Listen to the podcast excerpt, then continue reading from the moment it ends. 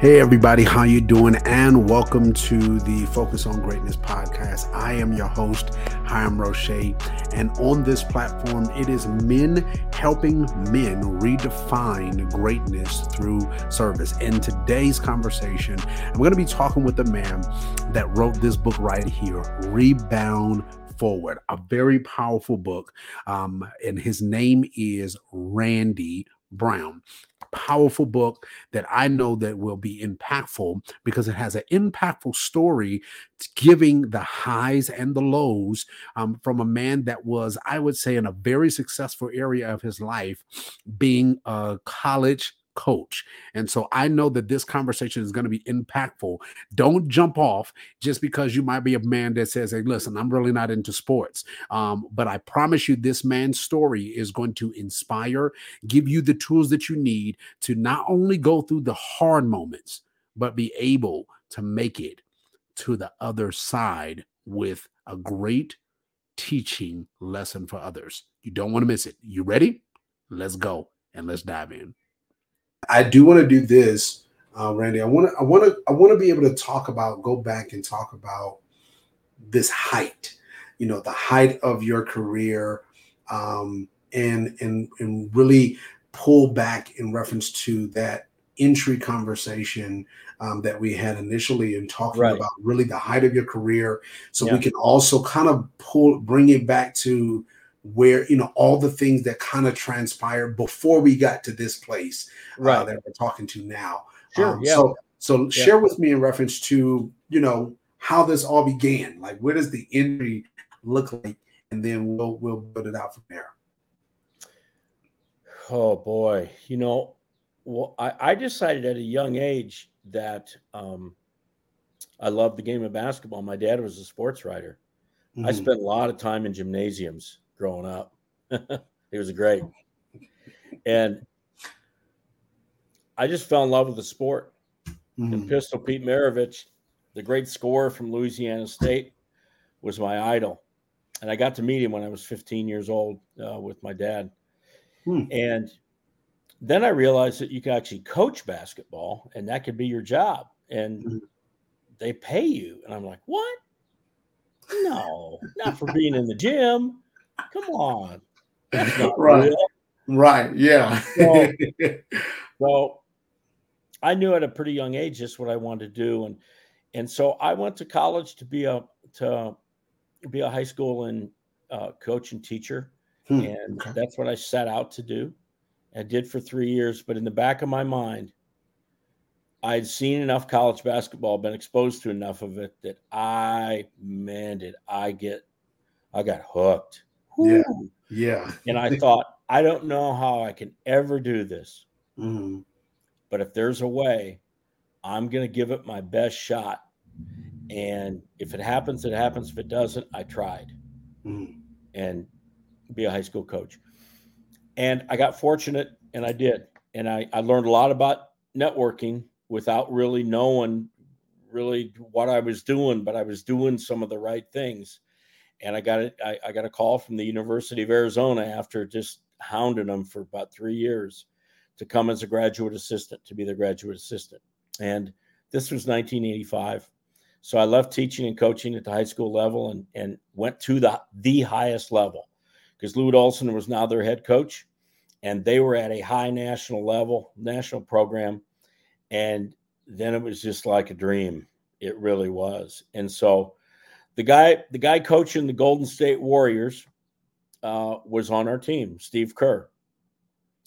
Wow. The national player of the year, 1988, Sean Elliott, who won an NBA title for the Spurs, and his jersey hangs down in the arena for the Spurs. Sean was on our team. Kenny Lofton, who played for the Cleveland Indians and I think a couple other Major League Baseball teams and could steal a base like nobody, was on our team. Wow. Okay. Jud Bushler, who won 2 NBA titles with the Bulls. He was on the team with Steve Kerr, with Michael Jordan, with Pippen, with all those guys. So 2 guys I coached were on that run, that 6 title run with the Bulls. And And then one of our players who didn't play a lot, but is an assistant with the Warriors. He and Steve Kerr were college roommates. His name is Bruce Fraser. Then he got into coaching with Steve when Steve got into coaching out at Golden State. He's been with him the whole time. Yeah. Somebody said they added them up, and there were like, I don't know, that whole group of guys. It's like 17 NBA World Championships. Wow. Because Kerr's got 9 himself as a player and coach. So how lucky am I, right? Yeah. That's my first exposure to college basketball. And it was like no high I've ever felt. Going in every day and being able to do that. Yeah. And work with world-class coaches. I mean, all of our coaches, assistant coaches in that program, became head coaches at the Division I level. And of course, Coach Olson is in the Naismith Hall of Fame. So that began a 20-year college coaching career for me. And one of my goals was to be a college assistant coach at the Division I level, which I accomplished. My second goal was to become a head coach at the Division I level, which I accomplished at Stetson University in Florida. Okay. My third goal, here I am 22 making these goals. Like, like they're nothing. But you're knocking them out, though. You was knocking them out, though. Like it's nothing. Number 3 was I want to coach in the Final Four. Here I am, a high school JV coach. And I'm like, third goal is I want to coach in the Final Four. Yeah, that sounds good. I think I can do that. Well, lo and behold, in 2000, and we were highly ranked. We were in the top 5 most of the year. We won the Big 12. We were 32-5 that year. We end up in the Elite Eight game with Michigan State in 2000. Winner goes to the Final Four. And they were already saying the winner of this Elite Eight game will be the pick to win the national title at the Final Four. Okay. That's how good we were. So I'm at the height of my career. Yeah. And close game as a close game can be. Oh, my gosh. And it came down to some big plays. There was one block charge call that didn't go our way. They hit 2 big shots, one in transition and one off a second shot. And next thing you know, it's 7. And we just couldn't overcome it. You talk about heartbreak. Yeah. And there's my goal. And I didn't know it that night, but that was the last time I'd ever play in an Elite Eight game. Wow.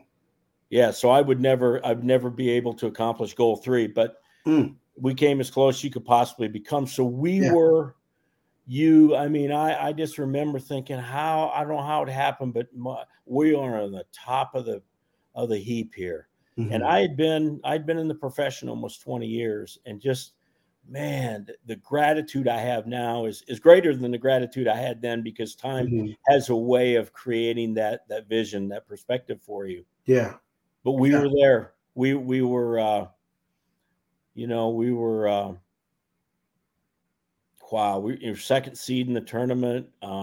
Like I say, top 5 and if Michigan State, and it did end up winning it, by the way. So they were right. Whoever won our game was going to go into the Final Four, win 2, and win the title. That was what they called the Flintstones. They had a lot of guys from that Flint, Michigan area. Yeah, Gene Cleaves and all those guys, Mo Peterson, and a great team. Yeah, yeah. So that's where I am. That's where I am with my career. Yeah.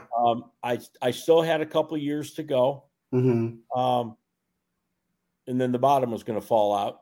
Didn't know that at the time. I just really just relishing in what was going on and feeling so fortunate.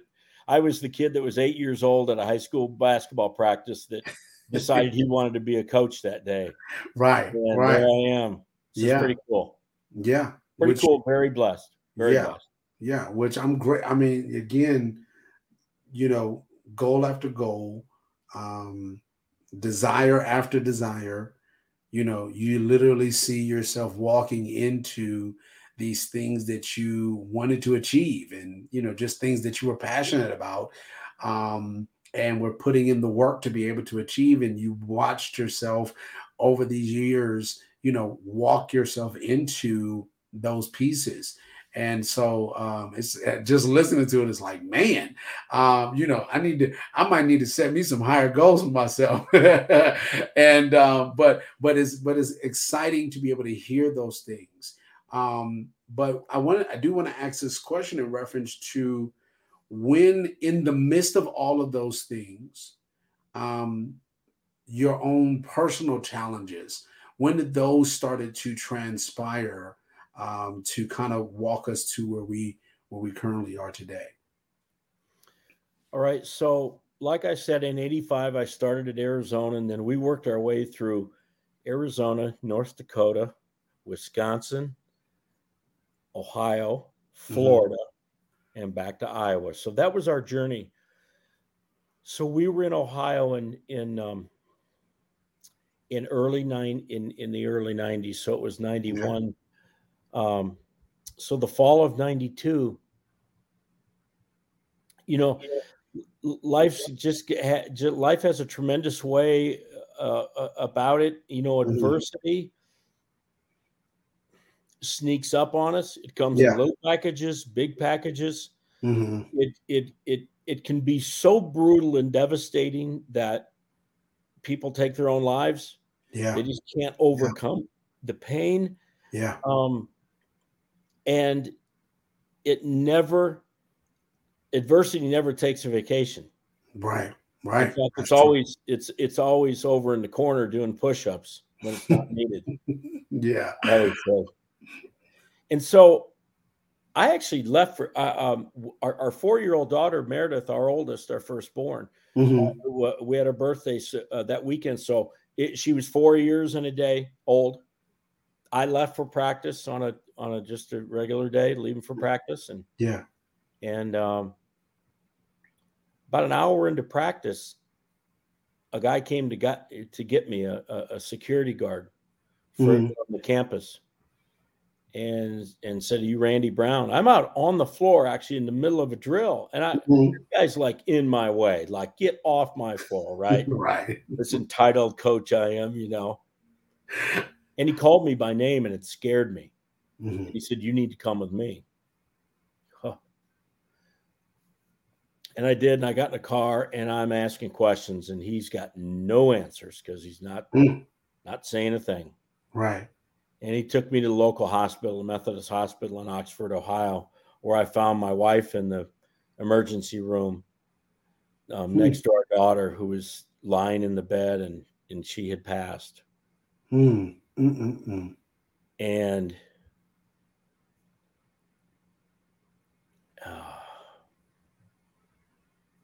you're good.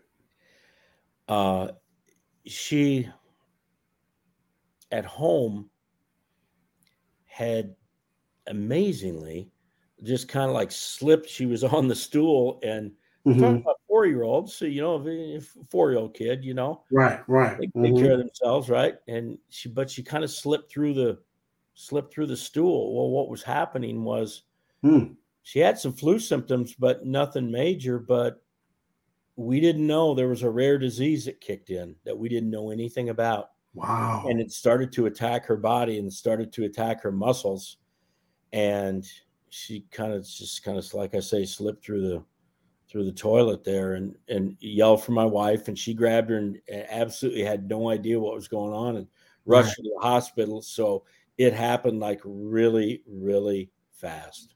And I remember talking to her, my daughter, and telling her some things that I had to tell her, not knowing whether she heard him or not. I'm always going to believe that she did.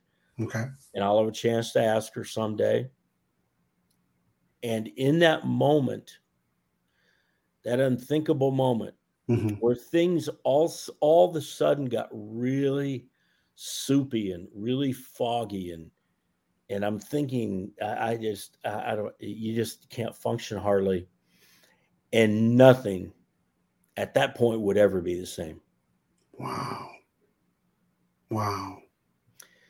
So you try to rally from that. Yeah. Well, how do you do that? You know, you're the man of the family. You're the leader of the family. And I'd seen some things in my life, but I'm still a pretty young guy, and I hadn't seen a lot. I certainly hadn't seen death of a child, let alone my child. Yeah. And you can't reach for a manual to follow steps 1, 2, 3, 4, 5. Right. That's for real. There's nothing there. There's nothing except your parents. And if you're lucky enough to have your parents in that moment, it's a real blessing, because you talk about comfort. Oh my gosh. And it's like you've turned 3 again and your mom's there. Mm-hmm. It's an unreal experience. And your dad and my parents' mom and dad. And then you just try to move forward. You just try to take a second at a time. And so,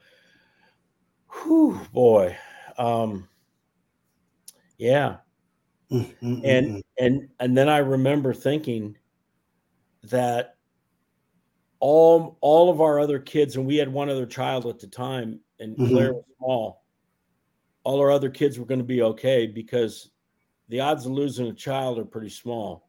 Right. If we've already lost one, I'm like, I remember thinking this, that the odds are, at least I'm not going to have to go through this again. Right. Right. I remember having that thought.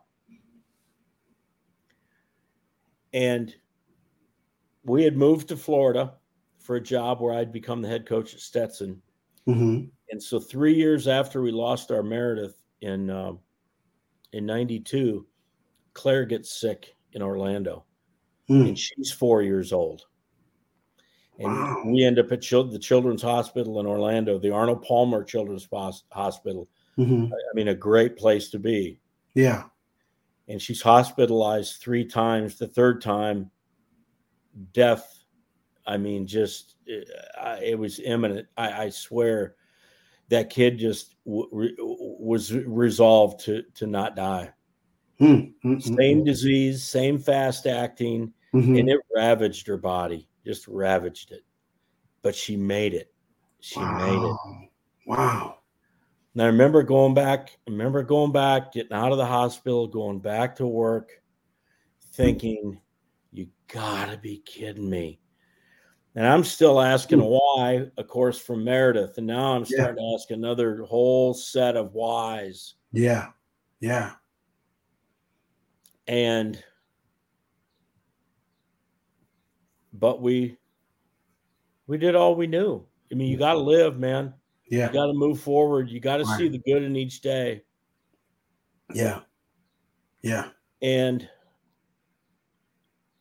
I had already seen a difference in myself. Maybe not as happy, maybe not one to laugh at things. And I don't know, just a little bit of a seriousness maybe just fell over me. Mm-hmm. After Claire's situation, but she made it. Yeah. And we had our 4th child, Jane, in Florida, and the 5 of us moved back to Iowa. And 3 years later, it's 1998, and our 3rd daughter, Natalie, after a beautiful day playing in the snow, it was February of 98. And she's at home watching TV with her 2 sisters, and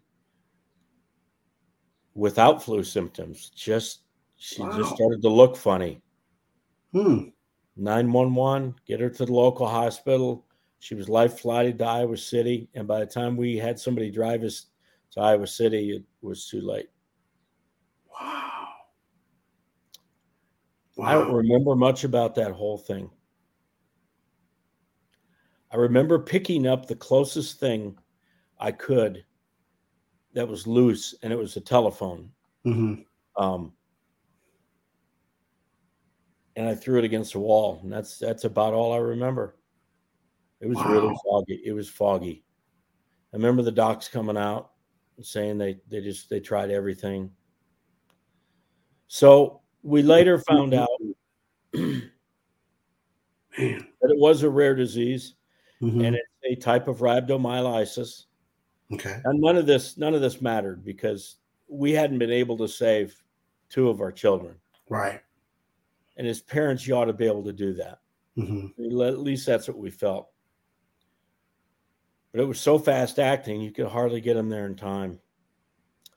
And in 98, this happened to be the only year in 20 years I didn't coach.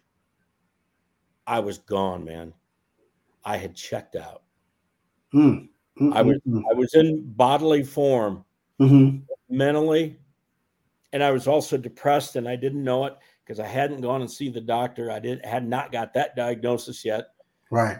But it wasn't any. It wasn't no surprise to me when I did get it. And the difference between my wife and I is they say everyone grieves differently, and they're right. Mm-hmm. Everybody has their own way of grieving. Mm-hmm. But I put my own spin on that. And my wife grieved in a very healthy way. Okay. Very healthy way. And I'm not saying she didn't hurt worse than I hurt. I can't put grades on that. But she was really able to, she's such a strong woman. She was able to continue because I continued to work. Mm-hmm. It wasn't until that next year, but I couldn't have coached. I couldn't have done anything. Right. I couldn't have moved orange cones around for 10 minutes. I swear. Yeah. And I knew I had a decision to make because I just could hardly function. Yeah. And I had suicidal ideation. I mean, I thought about what that might be like, you know, and I did because nothing added up.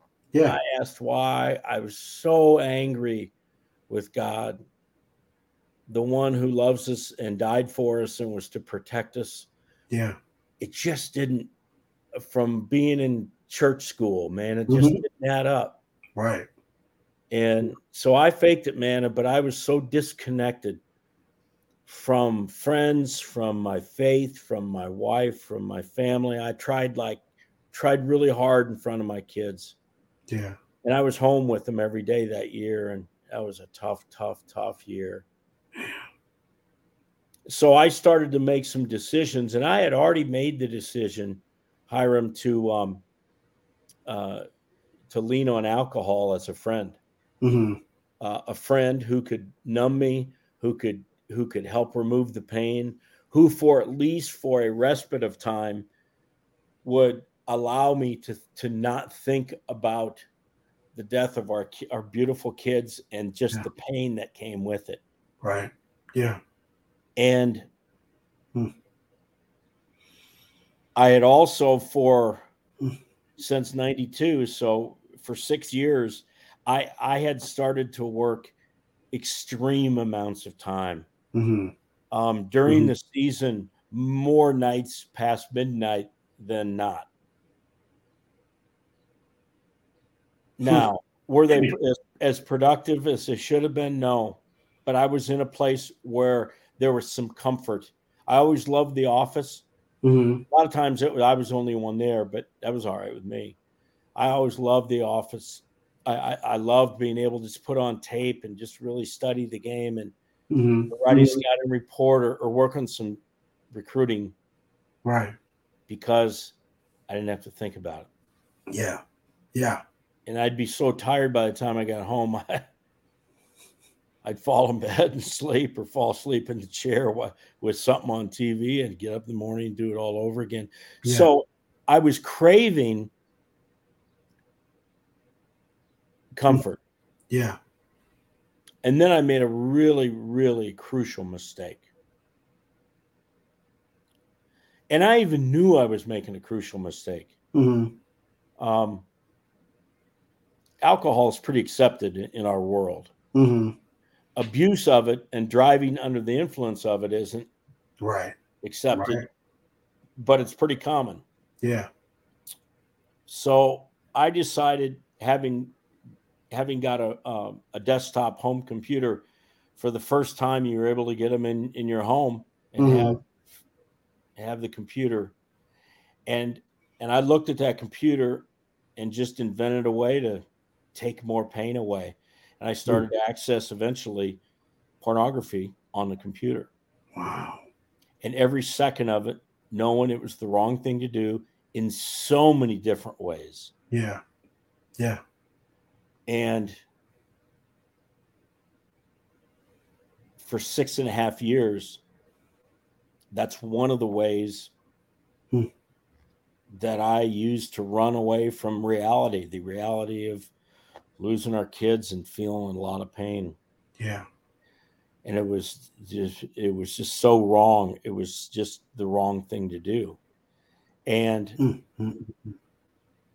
you know, if there's something you like that you would be embarrassed to have anybody else know, or it would be immoral, or it would eventually be illegal, you do find ways.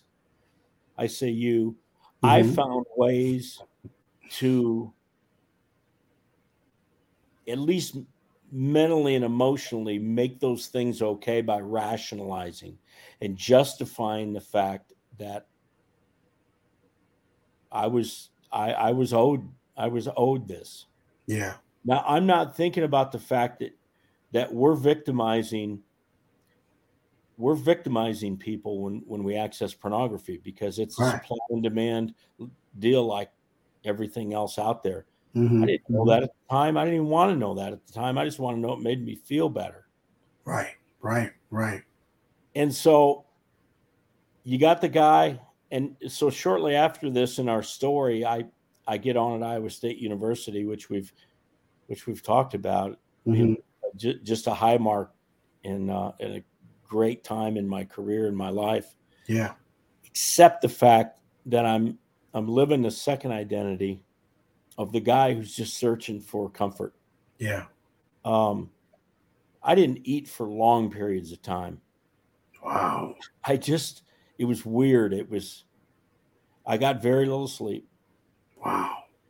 But we worked monster days. Burned a lot of energy every day. And I had to be running on fumes because I wasn't putting much healthy into my body. That's for sure. Right. But I think as I understand the way things work in this world, and I know that I understand how God works, that there are things that happen that don't they look like a piece of a puzzle that there's no way that's going to snap into any spot on that puzzle. Right. But when they do, you realize, usually looking back, that some things were supposed to happen. What was supposed to happen was I was supposed to lose my entire livelihood and coaching career. Right. Because one day working on a scouting report, I had two guys walk in my office and they looked pretty serious. Coat and tie. And they said they were there to talk to me about some issues and that they were U.S. postal inspectors. And I thought they wanted to look at the mail. Honestly, I didn't know what that meant. Right. No, they wanted to talk to me. So I finally, come on in. And in about 10 seconds, I knew why they were there. I knew I would probably never coach the great game of basketball again in my life. Wow. Unless I picked up the phone, called my attorney, and took that route. Something in my mind and in my body, and I think through my faith, would not allow me to pick that phone up, because at that time, they told me that they'd received a call and started an investigation and were monitoring my activities on the internet, and gave me some particulars like user ID and things like that. Right. And in that moment, I had a decision to make. Either I was going to continue to run for it by having an attorney get me out of it, or I was going to fess up. And I'll never forget my mind and my body just screamed, It's over, Rover. Let these guys take over. Right. I got no more answers. Yeah. I remember leaning back on my chair a little bit, and I remember saying, what would you guys need from me?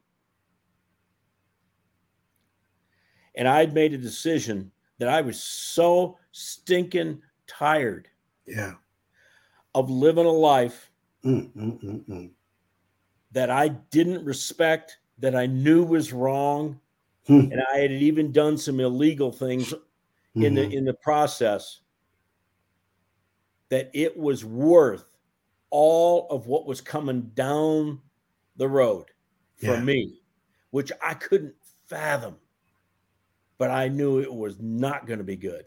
Right. But it was worth. And I, as I mentioned to you, I really kind of felt like I was dragging around a dead man. Mm-hmm. Yeah. It was that extra weight, and it was shameful weight. It wasn't just regular weight. It was shameful, horrible weight. And for 6.5 years, I had lugged that around, trying to keep myself sane enough to be able to live and be a dad and work. And I know that sounds like a big time excuse, but I pursued those things. Yeah. Wow. Because it just hurt like hell. Yeah. And in that moment, I gave it up, man. I gave it all up to him. Yeah. And it manifested itself in a 2-year prison sentence in medium security federal prison in North Carolina. And I had coached my last basketball game. Yeah. And it was over. Man. And so much of that I feel was supposed to happen, and certainly when I did get to prison, based on the on the fact of what happened while I was there, I knew why it happened. Yeah, I really did. Yeah, and it's I can smile about it now. Yeah. Now, you know, what would you tell that man that might not be, he might be at the door. He might be grieving. He might be hurting. He might be carrying a lot. What would you tell him, and what suggestions would you tell him at this stage from your own personal lessons? Through my personal lesson and my personal experience, Hiram, I would tell him this. I would say at some point, if you decide to run from this, and I don't care what it is, there are a million things we can get involved in that are running. Right. No, they don't have to be illegal. They can be. But they can be very unhealthy if they're anything. Yeah. At some point, I would tell him, I know this for a fact, you are going to reach a point where it would be okay to cut your losses and come free. Mm. There's also going to be, in that moment where you have a chance to cut your losses, you can also not fess up, and you continue right on the path that you're on. What happened to me, in my mind, I remember, because I entertained giving this up all the time. Yeah. And I remember I got to the point where I thought it was so big, I was into it so far that what the heck, I'm just going to keep it to myself. Yeah. Yeah. And do I really want to, I mean, how embarrassing is it going to be to tell anybody or everybody? And it wouldn't have been. I came this far twice from giving it up. It was that heavy, and I didn't. I hung on to it. I was too embarrassed to tell somebody. It's been 3.5 years. I've been looking at pornography in chat rooms. doing activities, doing things on the internet and accessing pornography. And I didn't. And 3 became 4, which became 5, which became 5.5, which became 6, which became 6.5. I had my chances. Every day I had a chance. That's what I would tell them. And I would just say, based on my experiences, what I would have done is very early on, I would have got my closest, dearest friend. I would recommend to him. Yeah. And you call him and you wrap your arms around that guy and you give them a hug to where they quit breathing almost. Mm. And your friend is going to say, "What's up, man?" Right. Right. What is up? What's going on? And in that moment, you can break that cycle. You can snap it and it's over. Yeah. Now you own everything that's happened to that point. Mm-hmm. But you also have a new starting point. Yeah. I elected not to do that. I will promise you that everybody reaches that point. Yeah. And I remember telling myself, "No, it's too heavy. I don't want to give it up now. I'd have way too much to explain. My gosh, all this stuff.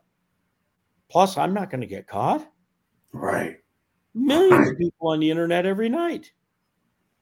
Right. Mm-hmm. I had a list. I had, I've written down a list of all the things that helped me justify what I was doing. It's a stupid list. It's just crazy that I could actually, deceive myself that bad. Right. Right. We're capable of a lot of self-deception though. Yeah, we are. We really are. We really, really are. But at the same time, I knew what the truth was. Right. I didn't deceive myself 100%. No. I deceived myself enough to give myself the courage to continue to do what I knew wasn't right. But I knew. Yeah. I knew what was right and I knew what was wrong. So. Yeah. Now the person watching or listening to this conversation, you might be a person where you say, well, my entry wasn't because of a passing of a loved one, but that you have found yourself in some form of cycle that is not helpful, that is not positive. It's not good for you, nor is it good for those around you. And I hope and pray that through this conversation that me and Randy has just had, that it becomes an eye-opener and that you take the time before you go down the hill, before you go too deep down your hole. I pray that you take the time to do as Randy said and go find that friend, go find that help, go find that person that you can be able to release and get this out so that you don't have to find yourself in areas and in places that you don't want to end up in. I am so grateful, Randy, for this conversation. I'm grateful for your example as well as your transparency in all that you have went through. And I'm grateful that you have come through on the other side, because there are men that don't come out in wholeness. And so I'm grateful that you did. I'm grateful that you were able to now share your story, continue to, through your different various of ways, make sure that you're sharing your story and helping men around the world to be able to hear this message. And I hope that the same way that you have been able to now sit back and watch those that you have trained and developed in sports, and now you're sitting back and you're watching how they are and how they have grown to become these stars in some form. I hope and pray that you'll be able to see the same impact through the story that you have and you're living today. And thanks for saying that. Yeah. And that's really my impetus for wanting to do this. Why? I'll tell you one thing I will not do is I will not leave this earth with a gift in my pocket. Yeah. I can't do that. Yeah. It doesn't belong to me. Right. I mean, It got gifted to me, but it's meant to give away. Yes, it is. It's not meant to hold on to. Yes, sir. Yes, sir. And if I do anything in this world, I will share that gift. That's my commitment. And it's really a sort of a personal level commitment to my children, too. Yeah. That they know that this has been a painful journey, you know, for them and my wife. And it has to stand for something. Yeah. It has to mean something. Yes, sir. Yes, sir. Yes, sir. And so that's why I write. That's why I talk to fellas like you who are so committed to passing on, you know, great lessons and words to others. You're doing the same thing. And that's why I do it, because it's not my gift. Yeah. Yes, sir. Yes, sir. Well, thank you for having this conversation with me. Thank you for allowing us to learn about your story, gain the wisdom from your story, and continue to do what you're doing. Continue to share that gift. Continue to allow more men to be able to experience and have the opportunity to learn from your gift. So, life is choice. So choose properly and choose a great life, because you can have it. Whatever you desire and choose is what you'll have. Yes, sir. Yes, sir. Yeah. Yes, sir. So thank you, Myron. Yes, thank you, sir. It. Yes, sir. Thank you all for listening. Thank you all for watching. And as always, continue to be great. Thank you all for watching this video. My heart is that I don't do this for myself. I make sure that I am doing this for you, to bring you the tools that you need so you can walk in your greatness. So continue with me every Monday, 6:30 p.m. Central Standard Time, as well as you can make sure that you listen to me on all podcast platforms. And let's continue to grow this greatness tribe.